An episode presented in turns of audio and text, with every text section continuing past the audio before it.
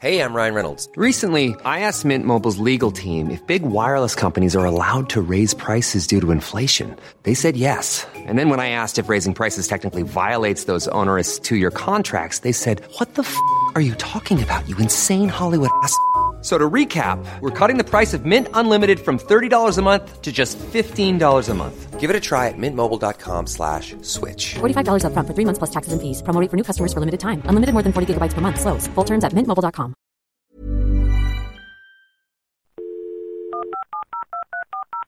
This podcast is a Roifield Brown production. Find others on iTunes. All right. Yeah, I know. In an uncertain world, there is always music which can be listened to in good company. Welcome to Friday 15, the show where we speak to friends and interesting people to the backdrop of great tunes and allocate 15 minutes to both. Today we speak to jazz singer and comedian Earl Okin about Bossa Nova 78 and being a sex symbol.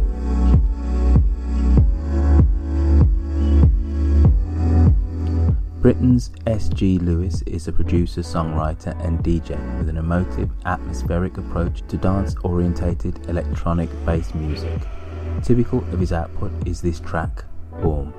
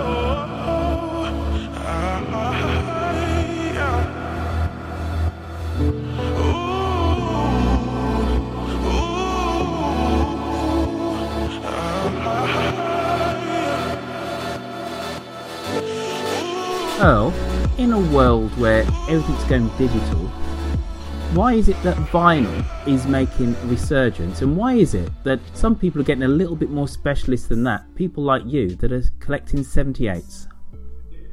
Strangely enough, I like digital, and I love what I've got uh, many of 10,000 or 78s on something called shellac.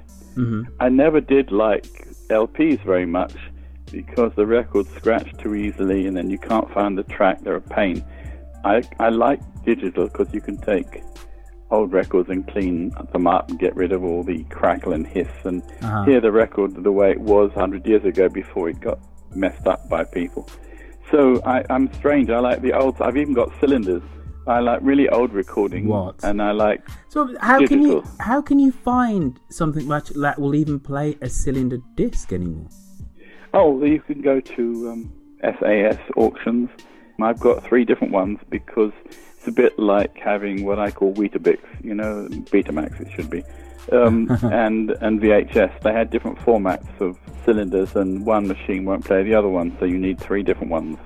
So where did your interest in 78s and kind of old recording formats start? Was that through your love of jazz and bossa nova? No, it was through what I listen to mainly, uh, not what I sing, but what I listen to, which is grand opera. Uh huh. And I started that love when I was five or six years old, and my great uncle had a very small but wonderful Oh, collection But of Earl, 78. surely, surely, surely, no five-year-old is into grand opera. That must have been pushed down your throat by, by your mother or something. No, in actual fact, we had a Pakistani student staying with us, and he had a wind-up gramophone. Uh huh. And there was a 1940s hit, a bit like, you know, when Pavarotti did Nessun Dorma, and everybody bought that for a while.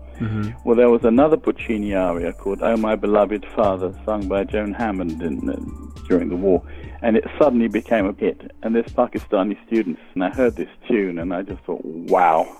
And then my great uncle, who had heard Caruso in the flesh before World War One when he was young, played me his records of people like Caruso and Supervia and Shalyapin.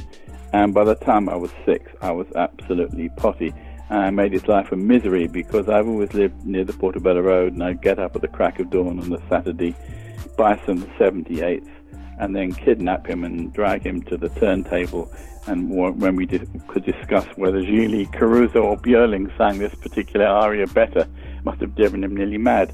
But I was only six, so he put up with it. So when you so you started when you were age six, how many 78s do you have now? I reckon about 10,000. I haven't counted them, but something like that. And of course, I do have also uh, Jazz 78s, and also because my father was involved with what used to be called variety, and uh, I met somebody who was really an expert in old English musical before World War One.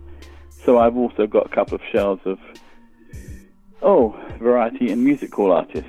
So I think you've kind of put kind of opened the door into um, the way that you perform because you're a very unique performer. You are a jazz singer, a bossa nova um, singer, and a comedian. Is that and you kind of mash these kind of three things all up together? Is that is that kind of come out of the fact that your father introduced you into the world of um, of entertainment? I'm sure that had an effect on the comedy side of things. But you know, I started performing in folk clubs, which were really misnamed places because what they should have been called was acoustic music places. Because some people did indeed do folk singing, but they were called the tradies, and people like me were called the entertainers. Amongst the others that I knew back then was a very good banjo player who was part of a duo called the Humblebums and he played good banjo, but talked to make people laugh in between.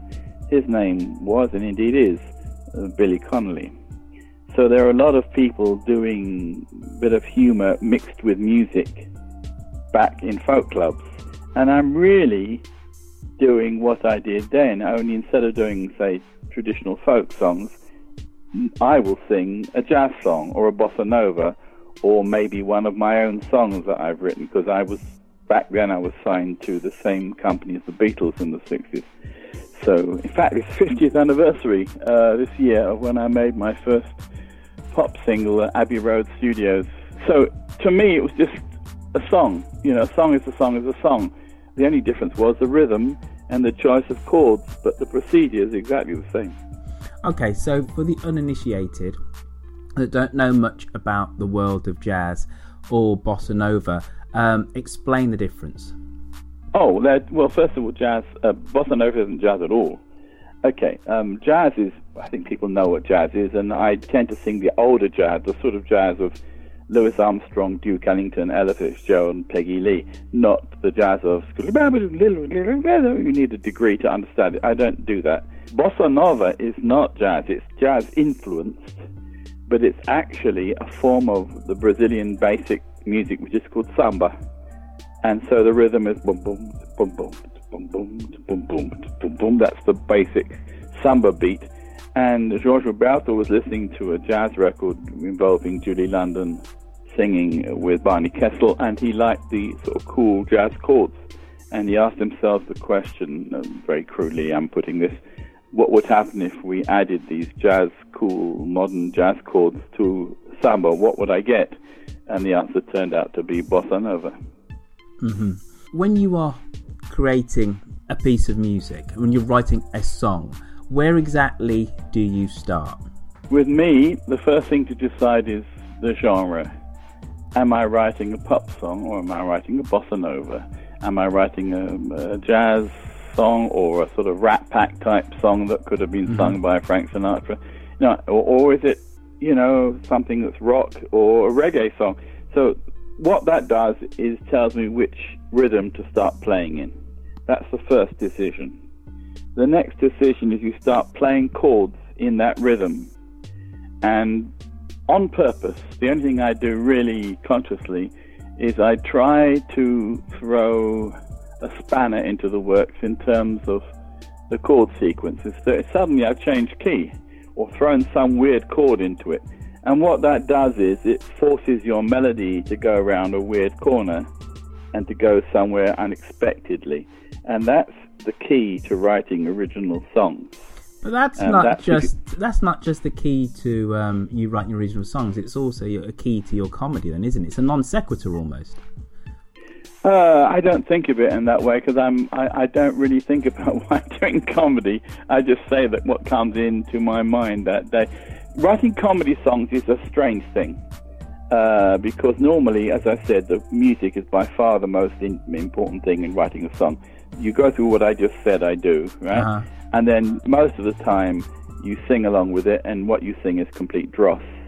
And it's rather like I would say having a conveyor belt in a mine, and you're watching all this earth and guns go by. But if you watch carefully, every now and then there'll be a glint, and the trick is to pull that bit of gold off the conveyor belt before it goes into the rubbish bin. Uh, and then I have to write some words for it, and usually I just go oh, over there until some completely meaningless word pops into my head which fits those notes. And I go, I mean, on one occasion the word was Africa, and I don't know what it, why Africa came into my head, but I then had to write a song with involving the word Africa. That's how I write lyrics as a rule. Now, when you write a comedy song, it's different because the music doesn't really matter. What you've got to do with a comedy song is think of some single joke Mm-hmm. For instance, I did a wrong version of a wonderful old song called Love is Lovelier the Second Time Around. And I was at an airport. Uh, and my plane was late, and I was waiting for my bags. And for some unknown reason, they always know it's me, and they keep my bag till the end. and that song was in my mind, and the words came into my head. There's that same green case the second time around. So the title of that old song suddenly took on a whole new meaning. And then all you have to do is write a whole load of jokes based on that basic single joke, which is you're writing about something else. Now, Mr. Okin, one thing um, which there isn't a lot of humour about is having a lonely heart, having a broken heart which means it's now time for you to tell me about. Never mind the kidneys. No, no, never mind those at all. Um, so you've got to tell me about Nina Koshetz and uh, None But the Lonely Heart. What this piece of music means to you and why it's so special. There's something about the juxtaposition of melodies, melodies and chords and a certain change of chord which make you feel like crying. Uh, but the mixture of the notes over those chords is a tear jerking moment. It does it beautifully. Now, Nina Koshetz was a Russian Jewish singer who was Rachmaninoff's girlfriend. I mean, she was really steeped in the music, magnificent singer. And she understood the music of her own time. And remember, she really sings this song the way it should be written. Plus, she just sings the hell out of it. And even though this is recorded, through a horn onto shellac three years before there were microphones in the studio. So the sound quality isn't exactly the best, but it doesn't matter because the singing is magnificent.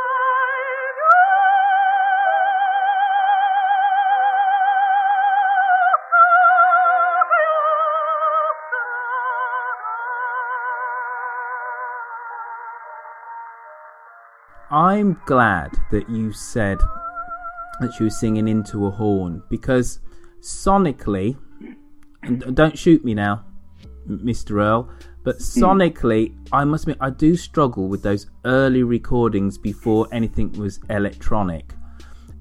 The thing is, that's not only an acoustic recording, but it's on the Brunswick label, and they didn't record very well. I could play you a recording from 1903 that sounds like they're standing in the room next to you. So it's not just uh, the fact that it was an acoustic recording. Uh, I have a recording on HMV with a soprano in 1903 that you can't believe that the woman isn't still alive. It, that's how vivid it sounds. The real difference between acoustic and electric recording is very much like black and white versus color photography. Mm-hmm. When you get a really beautiful black and white print, it's it's wonderful to look at, and everything's there except for one little aspect, and you know what that is as soon as you colorize it. Oh, there's there's no color, so, but there's a sort of epic quality about black and white photographs. Acoustic recordings are the direct sound equivalent of that, but a really good quality uh, acoustic recording can sound wonderful. Well, you so evocatively painted the picture and, and put you know I can I, I, can hear it now that these recordings can be really beautiful. But you talked about you have to also you have to sort of listen through it, and you get when you listen to enough of them, you begin to sort of that's the only way I can put it. You start listening through the sound, mm-hmm. and you suddenly realise what the voice really sounded like. But that that one's particularly you'll hear a very mushy sound in the background that's not the good example, but it just happened to be musically the best version of that song that I know. Just before we go, you have to tell us about your brand new CD. What's it called? Oh, it's called Songs from Another Shed. Uh, my last one was called Songs from a Garden Shed because I thought, well, the Beatles called their CD Abbey Road, and the CD LP back then after their recording studio, and indeed mine back then. Uh, and I thought, well, I'll name my CD after the place I'm recording in these days. And it's a digital studio. It used to be a back garden somewhere in North London. uh, and that was why it was called Songs from a Garden Shed. And then they moved out to Sussex, and he's got another recording studio still in his back garden. So this one's called Songs from Another Shed. but that's that's what it means. It doesn't mean anything else but that because that's where I recorded it. Uh, Lotkin, thank you for coming on to Friday 15 and illuminating us about the world of 78 recordings, about jazz and bossa nova rhythms. But just before we completely say goodbye to you, um, tell us where we can find your gramophone show. Oh, well, there's two things you can do. One is my own website where you can see clips of me performing and my gig list and all those sort of things that you might want to know. And that's simply earlokin.net, E A R L O K I N.net. Then there's my podcast, which is now over 100 shows. You can just Google Earl Okin's Gramophone Show it'll take you there and you can subscribe it's all free uh, everything that i've recorded for the last god knows how many years now is still up there so if you like one you can listen to the others and you can share the link with your friends and discover the wonderful world of 78 i always clean the records up so i get rid of the crackle and the hiss so sometimes the, the if it works really well the sound is really quite good Perfect, we've done it. Brilliant. That was fantastic. Is that the whole thing or did we do thir 15 minutes i've lost track Uh, we did 26. oh, oh there you go I'm Sandra, and I'm just the professional your small business was looking for. But you didn't hire me because you didn't use LinkedIn jobs. LinkedIn has professionals you can't find anywhere else, including those who aren't actively looking for a new job but might be open to the perfect role, like me. In a given month, over 70% of LinkedIn users don't visit other leading job sites. So if you're not looking on LinkedIn, you'll miss out on great candidates like Sandra. Start hiring professionals like a professional. Post your free job on linkedin.com/people slash people today.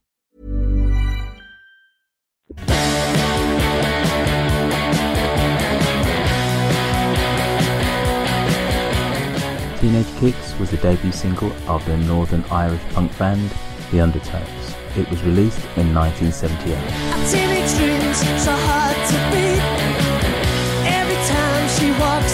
Street, another girl in the neighborhood.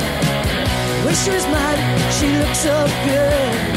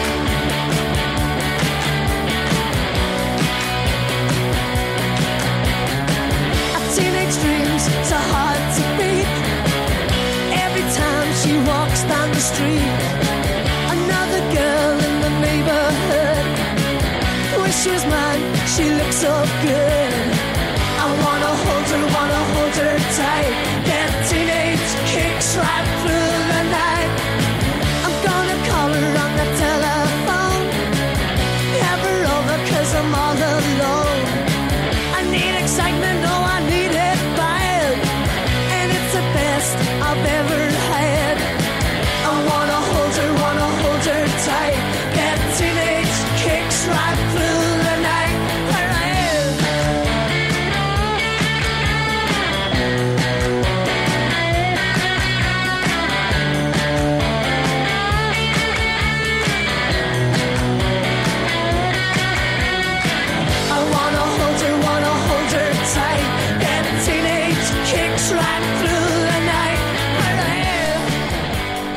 Singer-songwriter Wande Coal spans the genres of Afropop, Afrobeat, and R&B. The track Iskaba features DJ Jules.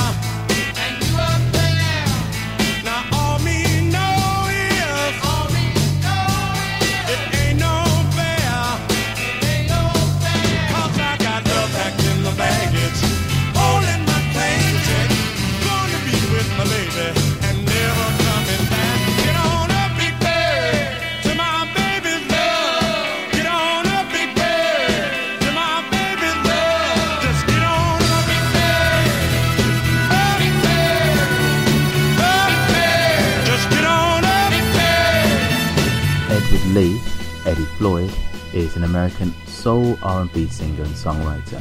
Best known for his work on the Stax record label in the 1960s, this is the soaring and epic Big Bird. Open up the sky.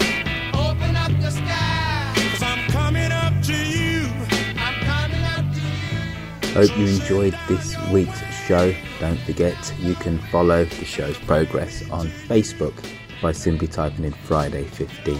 You can also find us on Twitter where you can follow me, where I'm at Roifield, spelled R-O-I-F-I-E-L-D. Now, every Thursday, you can jump onto Twitter and tweet me and nominate a song for me to put into this week's Friday 15. iTunes reviews, folks, are extremely important. They're the lifeblood of any podcast. Please go onto iTunes and write us a, a glowing review. And don't forget, finally, you can email me um, from Roifield, spelled R-O-I-F-I-E-L-D, at gmail.com. See you all again in seven days' time for more good music and great conversation. Hey, folks, I'm Marc Maron from the WTF Podcast, and this episode is brought to you by Kleenex Ultra Soft Tissues, your ally to help tackle your allergy symptoms this season. I love the change of seasons, but nobody loves pollen and all those other things floating in the air that make you sneeze during this nice weather. Kleenex Ultra Soft Tissues are hypoallergenic and allergist approved, so fight back against watery eyes and runny noses without worrying about irritating your skin. For this allergy season, grab Kleenex and face allergies head on.